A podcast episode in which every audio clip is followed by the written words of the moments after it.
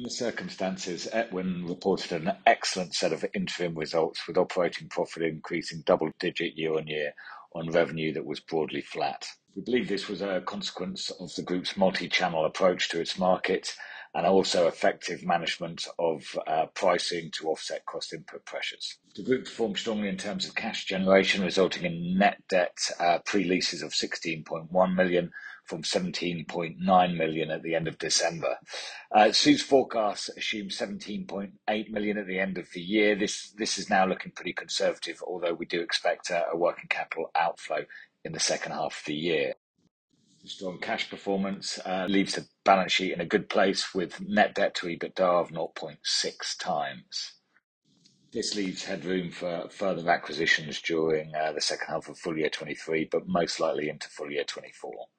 We leave forecasts unchanged on the first half results, although uh, acknowledge that this materially de-risks our full year 2023 expectations as the performance in half one was better than we were originally expecting. Highlighting this is that the 11.9 million operating profit is almost 50% of our full year 2023 number of 24.4 million. and Considering the business is seasonally second half weighted by about 60%, Um, you can see how our full year 2023 number is materially de-risked. Looking ahead at our full year 2024 uh, forecast, we assume 2.5% uh, year-on-year revenue growth to 368.6 million. Uh, 2.5% growth looks pretty uh, conservative, is in line with CPA forecasts for industry growth in in that year.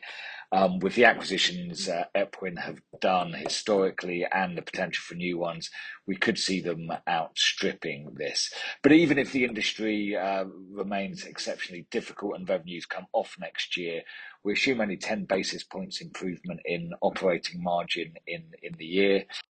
This appears eminently achievable when you look at how uh, the management team have dealt with uh, the issues of cost input inflation over the course of the last 18 months or so.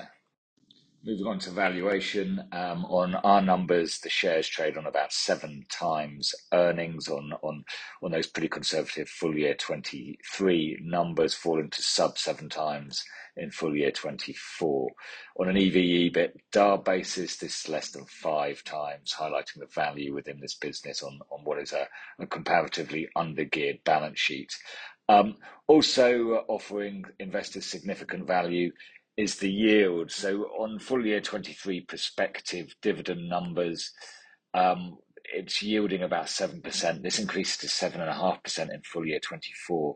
And, you know, Remember, we are being relatively conservative on full year 24 growth, and very confident of them hitting their full year 23 numbers. Um, and the dividend policy is pretty clear about how much they intend to pay out. Putting this all together, um, we would argue that the current uh, valuation looks very demanding for a company that has raised no money from shareholders during the pandemic, unlike many of its peers, and continues to meet its post-COVID-19 expectations, unlike many of its peers.